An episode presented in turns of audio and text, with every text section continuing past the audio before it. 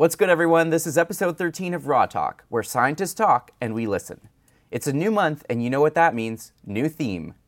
The next two episodes are dedicated to respiratory medicine, starting with Dr. Shaf Keshavjee, a superstar thoracic surgeon and alumnus of the IMS. Dr. Keshavjee was a medical student when he heard about the world's first successful lung transplant performed right in his backyard here at the University Health Network. His interest was piqued and led him to grad school, where he helped develop the gold standard method for lung preservation. With a lab of his own, he took his expertise one step further and created the ex vivo perfusion system now being used worldwide to preserve and improve donor lungs. Today, as the surgeon in chief at the UHN and director of the Toronto Lung Transplant Program, Dr. Keshavjee treads tirelessly in the pursuit of improved outcomes for patients requiring lung transplantation and reaffirms what we've heard time and time again. Medical practice and research go together in the quest for better care. You know what else go hand in hand? Listening to podcasts and reaching out to the people who make them. We always love hearing from you guys, so please keep sending us your love on Twitter, Instagram, and Facebook at Raw Talk Podcast or via our website. Okay, deep breaths, people. The show's about to begin.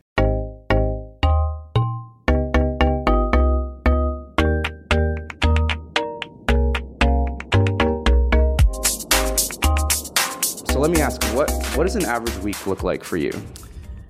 Um, I have a, a, pretty busy week on average in that I, I do surgery uh, and then have patient clinics, and I also do research. Um, today was my research day, so I've been in the lab all day. Um, and then I, uh, as well, do administrative work. So my week is sort of broken up into different parts for all those different parts of my life. And all this happens here at UHN? Yeah, pretty much. Uh, except you know when I'm traveling to speak or other things like sure. that. Any teaching in the mix at the, at this university or other schools? So definitely. So uh, you know, I lecture to students uh, as well. Uh, sometimes medical students and uh, undergraduate students. Um, sometimes engineering uh, engineering students in in the Institute of Biomaterials and Biomedical Engineering. Um, mostly to um, surgeons in training. Uh, so that would be uh, thoracic surgeons, surgeons that are, are, pretty advanced in their in their training, and fellows sure. learning lung transplantation. Uh, I imagine you get invited to other schools too to give talks and network and things yes, like that. Yes, I, I, do a fair bit of that, and, and that really crosses over that area of, of practicing thoracic surgery, lung cancer work, but also uh, to the area of, of the the innovations, the really innovative work we're doing in, in lung transplantation. So, doing a quick Google search, one sees the words thoracic surgeon next to your name. Is that pretty much synonymous with lung transplants, or is there any other things associated with that term? No, in fact, thoracic surgery is a much bigger term. It's surgery of the thorax, the Greek word, the chest, uh, and, and all its contents. In, in some countries, like the United States, it includes surgery of the heart. Um, in in most other countries, it includes it's other than the heart you can't sort of operate on the lung without operating on the heart, but it's sort of where the lines have drawn. But thoracic surgery, uh, you know, by and large, is lung surgery, esophageal, chest wall, and lung transplantation. A lung transplantation being sort of your, your specialty, your bread my and butter, specialty and, and my, my particular area of interest. But it, it is a sort of um, a smaller part of all of thoracic surgery. Like not everybody does lung transplant. Almost every thoracic surgeon would do lung cancer surgery. And it's interesting. We're doing this. We're conducting this interview right out of your office on Elizabeth Street, and uh, that's relevant, I think, because uh, lung transplantation has historic roots in Toronto. Is that true? Right. No. In fact, this hospital that we're sitting in was the site of the first successful lung transplant in the world. And that happened when? I was in third year medical school at University of Toronto when I heard that on the radio, and uh, I mean it was it was very remarkable because you know I heard about it. It sounded kind of cool, and I sort of okay, that's cool, and dismissed it sort of. Uh, I came to deciding which uh, school to go to for residency, and, and chose the University of Toronto over others partly because of the innovation that happens here and the people you meet and run into, and and what the, the sheer breadth of what's going on in, in all the specialties. And I, I was remarkable that when I was a junior resident uh, in general surgery, rotating through my surgical re- uh, rotations, I got a, I got it, uh, assigned to the thoracic surgery service. And one night when I was on call, they were doing the first double lung transplant in the world. And so I got to witness that just by being present here. And it totally shaped my life. I mean, it brought back that 1983 comment I'd heard on the radio when I was in medical school, but also realized like this is absolutely amazing. And, and it, all the things that you would think about is, well, heart transplant was done in the 50s and kidney transplant. Like, why did it take so long to have lung transplant happen Yes. until 1986?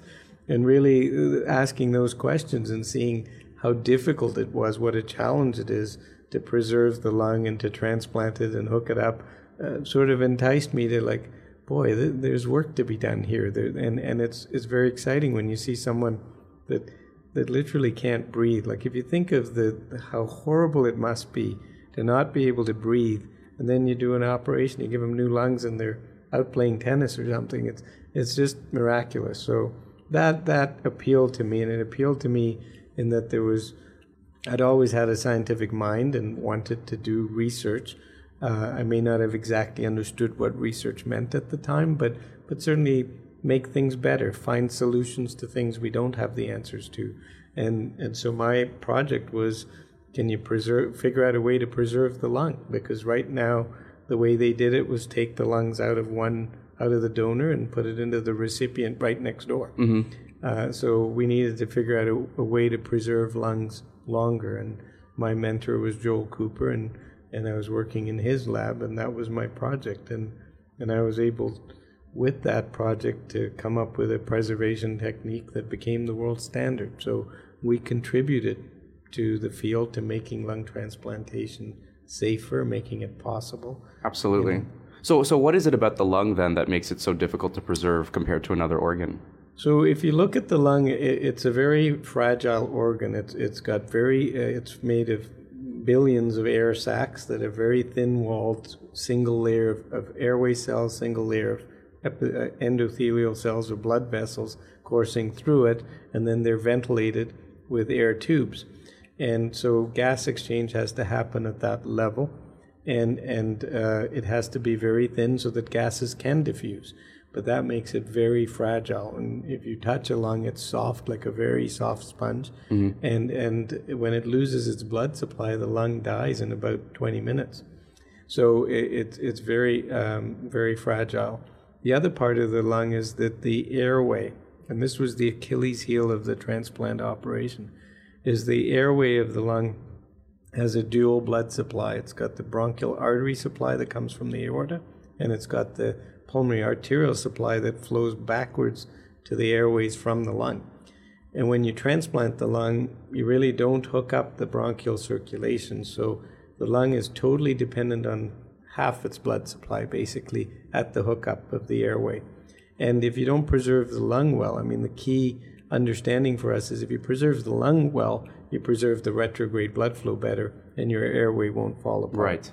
Up until 1983, every patient died, not because they couldn't hook up a lung, but 10 to 14 days to 18 days after the transplant, the airway would fall apart and the patient would die. So, what was different about your method that made it the gold standard? We preserve, we figured out how to address specific issues for that fragile organ that is the lung and to preserve the microcirculation. People weren't focusing on that. They focused on the just can you keep just flush the whole organ? Can you treat it like you treat the kidney and that sort of thing? Well, it uh, it needed a special kind of solution, better attention to microcirculatory preservation, and then we're got over that hurdle. And I would have to think that most uh, donor lungs that you receive in the hospital, is it the vast majority that probably aren't viable or, or have Right. some issues with compatibility with uh, the recipient? Right. So, so uh, of, of all uh, multi-organ donors that are offered to us um, worldwide, 85% are turned down because you need to make an assessment of that organ to know that it's going to be safe to transplant, meet certain parameters. Because if it doesn't work, usually your patient will die. So again, a big part of our research has been going through that next step. Is if if the lung isn't adequate for transplant, can we figure out ways to make it better?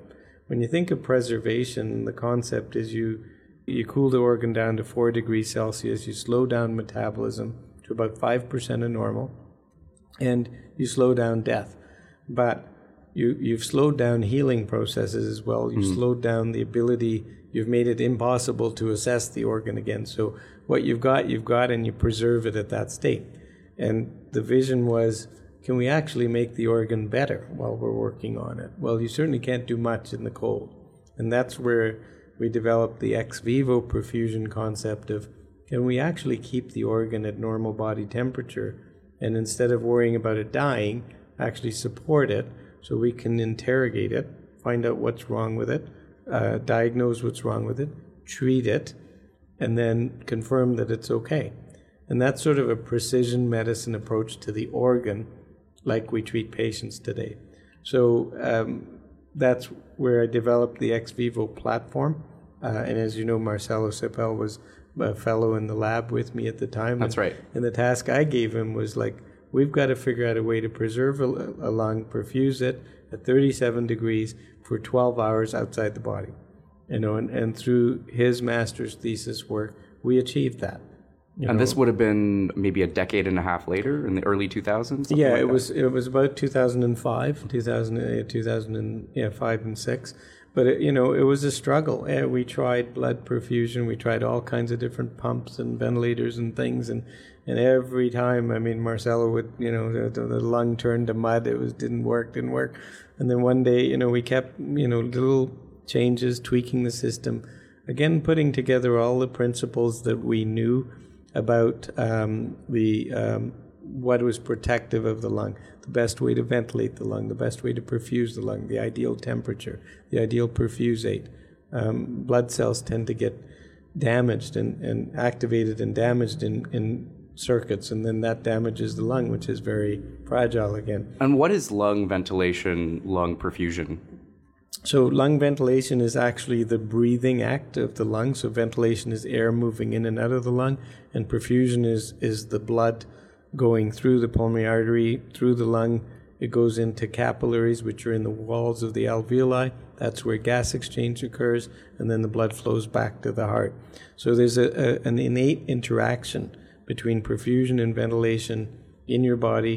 Your heart and lung work together, actually and and with the rhythm of heartbeat plus the rhythm of breathing, uh, adjusting how flow goes on in the lung. And we developed a system to actually recapitulate that. And that's that large machine that one would see if they watched that TED talk. That's right. Well, that large machine was was uh, was actually a mistake, but but it, it, ended up being huge. Oh, is that right? Well, you know, we, we we originally approached a company to build it, and then when they thought they had all they needed from us, they ran off and built it by themselves and oh, then no. showed up with this fridge. And I was like, what am I going to do with that?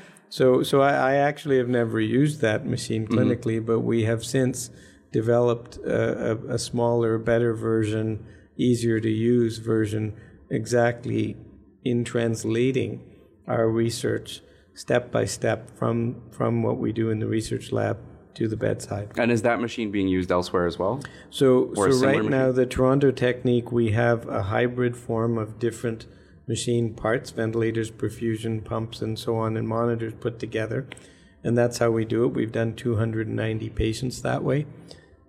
But um, the machine now exists and is just going into production where we've basically reduced what's a whole operating room into a small device that, that can do this and do it in an automated fashion so that it's more reliable and reproducible for and other centers to scale it around the world. Yes. And just going back to your own training, uh, you mentioned that after you started your medical training, you then went on to do your graduate studies. Yes. So, why did you feel it was important to combine research with practice? First of all, at the University of Toronto and at, at UHN here, the importance of, of research is, is stressed all along. So you get exposed to it and you realize that there's certain things that you do as a good doctor. You, you are aware of the literature, you're aware of what's being done, and then you do it that way, and that's good practice. And then you realize that certain things we do have limitations. And, and, and well, it just has never worked, or it's not possible, and the patient dies. And, and it's that part of you that says, well, why are we accepting that? Like, can we do better? Uh, you know, and, and I think that opportunity to say, okay, no one has ever survived a lung transplant before. It's been tried 44 times around the world, and every time the patient died. And and um, what gave Joel Cooper the courage to to say, I'm going to try the 45th one, and that was the first successful one in the world.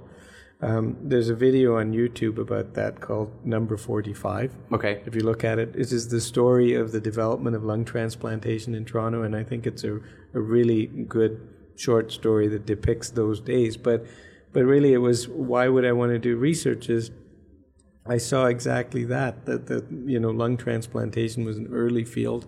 It, it, there was a lot to be done, and, and, and my God, can we do it better? The mortality was 50 50 then, chance of getting out of the operating room.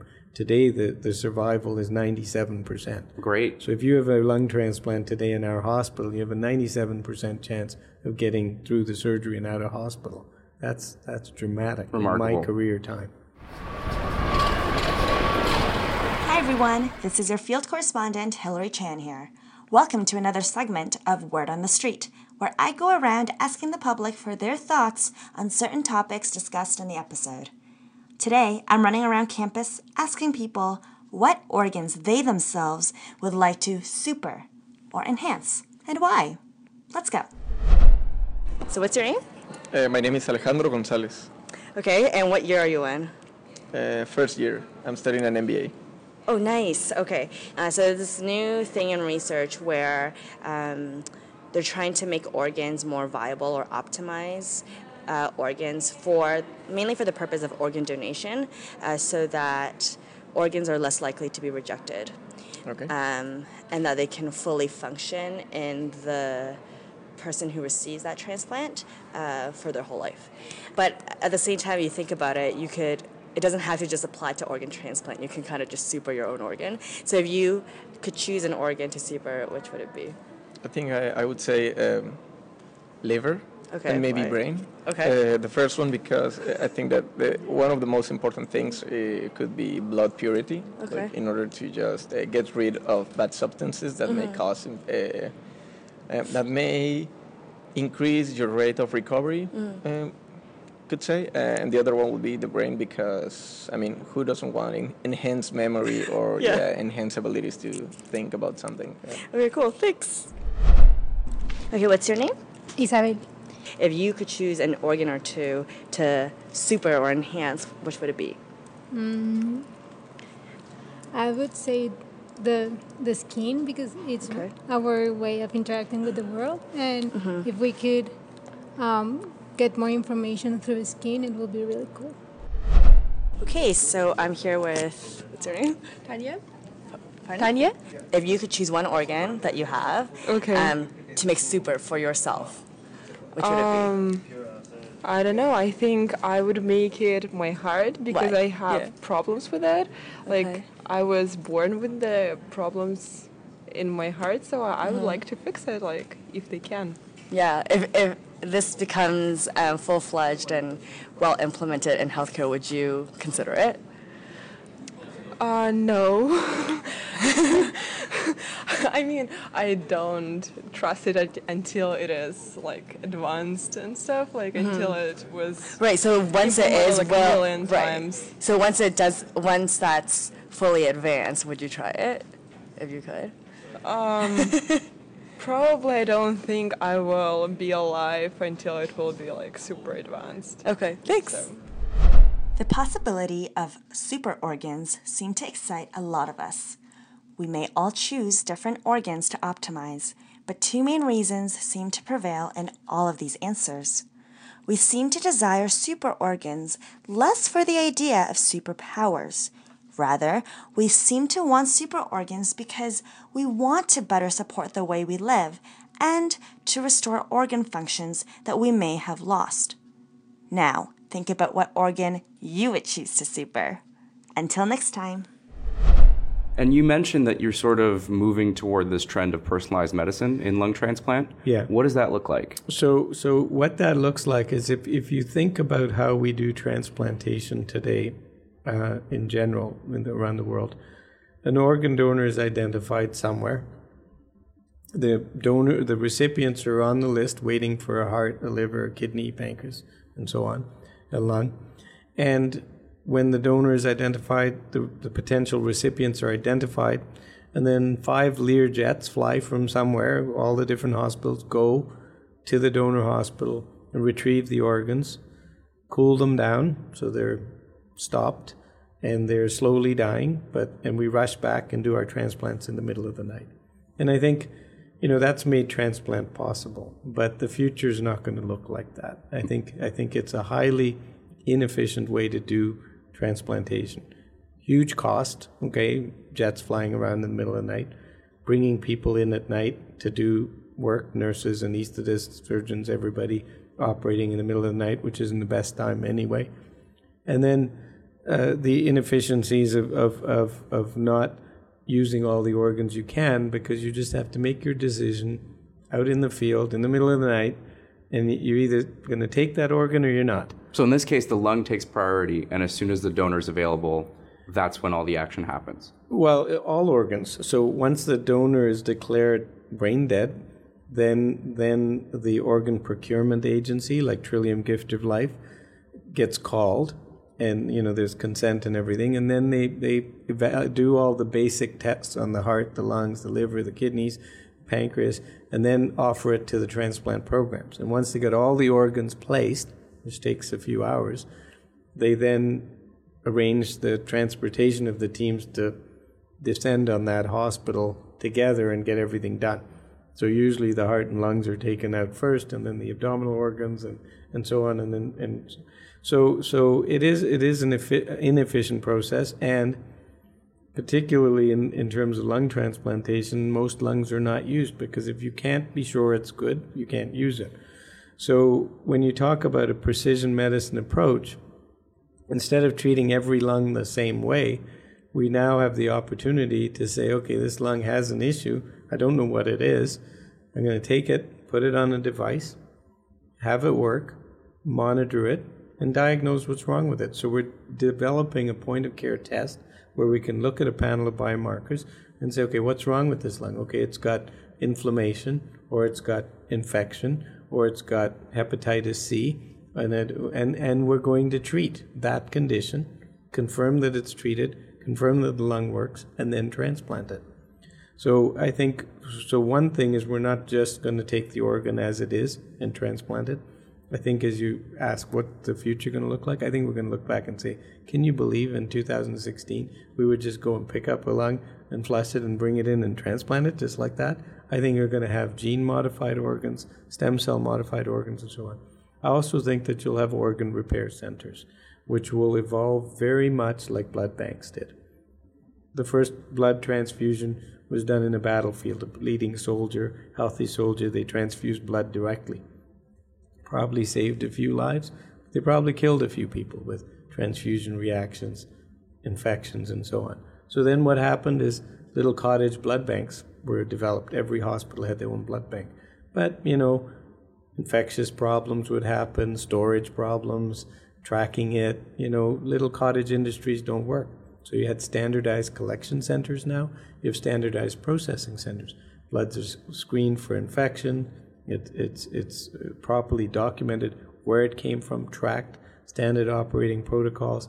They separate all the components so that the plasma, the red cells, the cryo, the platelets are all separated. Efficiency of using a scarce resource so that the platelets go to people that need platelets and the red cell goes to people that need platelets and so on. And it's quality controlled, shelf life controlled, distributed in a timely fashion, stored properly, and so on. I think that's the future of organ transplantation. We won't be all going to pick up our own organs. We're going to have them go to an organ processing center. The organs will be evaluated, tested properly, optimized, and then shipped for the patient that needs it. And, and what we're going to be doing is fixing a lung that's you, fixing a lung that you won't reject for you, rather than giving you a lung and say, you know, here's a new thing suddenly plunked in your body that you weren't expecting, that it wasn't expecting, and expect the the chaos to come to acceptance and, and we're we're okay.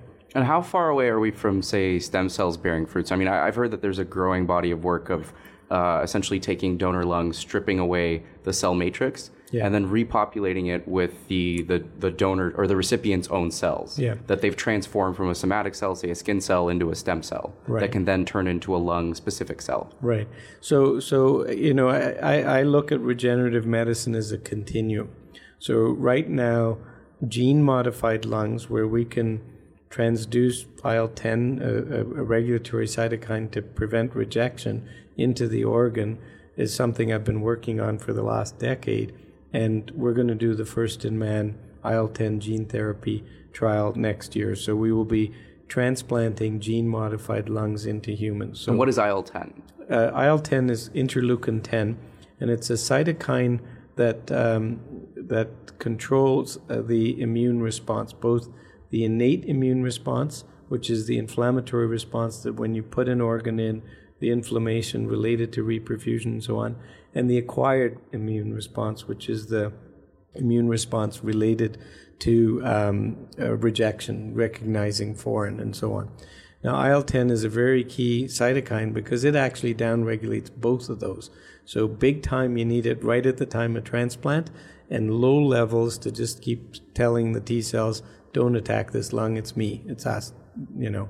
So, the lung that you find in the donor isn't expecting to be taken out, taken across the country, and put into someone else Of course. and um, but you know you're going to do that so you can pre-prepare that lung to look more like self before you put it in and il-10 is one key place to start there'll be others but the concept is we'll genetically modify the lung to look more like self so it won't be rejected and and genetically modify it to handle that abnormal event of transplantation the next step in regenerative medicine, and we're working on that in the lab, is stem cells. And can you use stem cells to repair lungs? So, in our bodies, whenever an injury happens, an illness or whatever, our stem cells mobilize from peripherally circulating ones, ones from your bone marrow. They go to the site of injury and, and, and repair the organ, if you will. So, can we actually harness that capability of stem cells or converted induced stem cells, pluripotent cells, to, to repair a, a damaged lung? And that's where we're at now. So, that's the next step in regenerative medicine. The, the final step is, is, is well, if the lung is too damaged, it's irretrievable, just strip all the cells out and build a new lung on that scaffold, right? And then the final step is take cells in a petri dish and make a lung out of it. I don't see that one happening in my lifetime. And why is that? I, you know, the lung's a very complex organ. It's not just endothelial cells, epithelial cells, and, and, and gas and blood flowing. You know, there's there's endocrine cells in it. There's neurologic cells. There's uh, and and there's a structure. Yeah, all Very- arranged in three dimensional space. a three-dimensional structure that is a very fine lattice that's fragile and so on to be able to perform that function. But I do think we'll get there. I do think we will. But I, but on the way, I think the gene therapy is one, stem cell repair is another, biohybrid organs is another one too, because we have artificial lungs. They're, they're, they don't work as well because of the problems of exposure of blood hmm. to foreign surfaces. So the concept is can we line a machine with your own endothelial cells so your blood doesn't see foreign material? And that would be another step in that direction.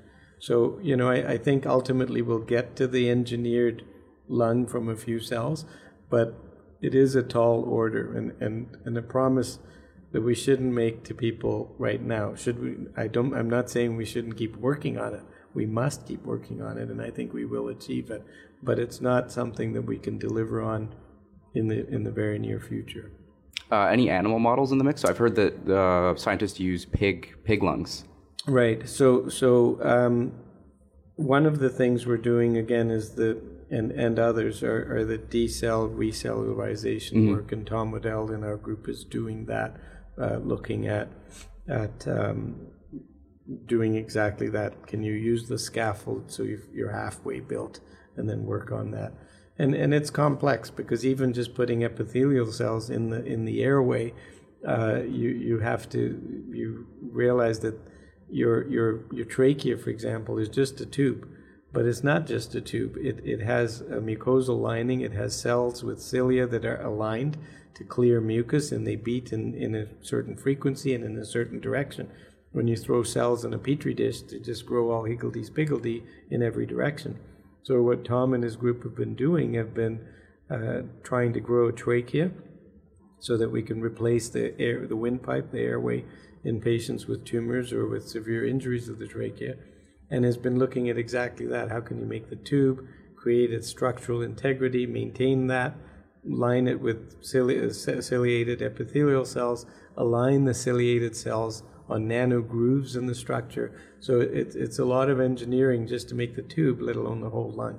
And I think hearing something like this for me, but also for the broader public, Yeah. uh, really highlights the complexities of building an organ, right? It's Right. not as simple as, you know, on Facebook, I saw a link of in 10 years we can 3D print an organ. Right. It, I think it's a lot more complex than that. Exactly. And and you know the 3D printing has been overhyped again. Like 3D printing is fantastic. I mean there's probably a bunch of things on this desk that have been 3D printed, but they don't live and breathe.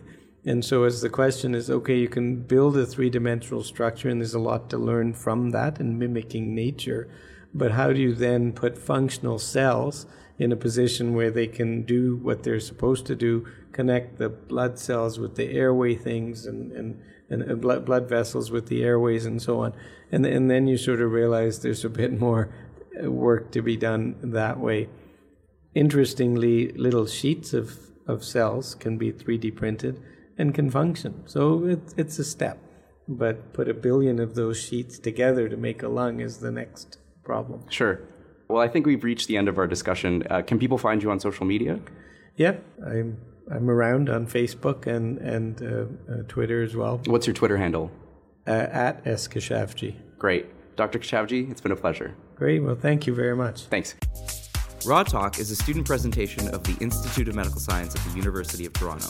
The opinions expressed on the show are not necessarily those of the IMS, the Faculty of Medicine, or the university. To learn more about the show, visit our website at rawtalkpodcast.com and stay up to date by following us on Facebook and Instagram at Raw Talk Podcast. Also, don't forget to subscribe on iTunes and rate us five stars. Until next time, keep it raw. Can you believe in 2016 we would just go and pick up a lung and flush it and bring it in and transplant it just like that?